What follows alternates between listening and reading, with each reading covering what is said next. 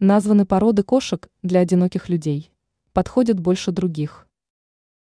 Среди кошек, как и среди собак, существуют породы, которые отличаются преданностью и привязанностью. Именно такие породы рекомендуют эксперты одиноким людям. Среди множества можно выделить три породы – рэгдолл, сибирская кошка и бобтейл.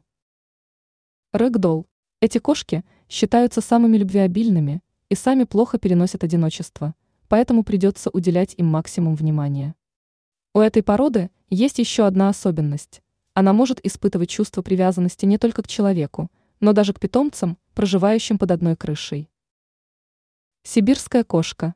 У них суровый и даже властный характер. Кошки привыкают к одному человеку просто по собачье. И только с хозяином они будут ласковыми и даже заботливыми. Они чувствуют настроение человека и не станут требовать лишнего внимания и тем более навязываться.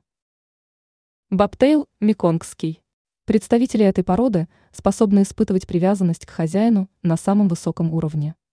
Они ласковы и, как сибиряки, хорошо чувствуют настроение владельца, подаются дрессировке, они привыкли вести активный образ жизни, поэтому придется как-то разнообразить досуг. Ранее мы рассказывали, почему собака может убежать от хозяина.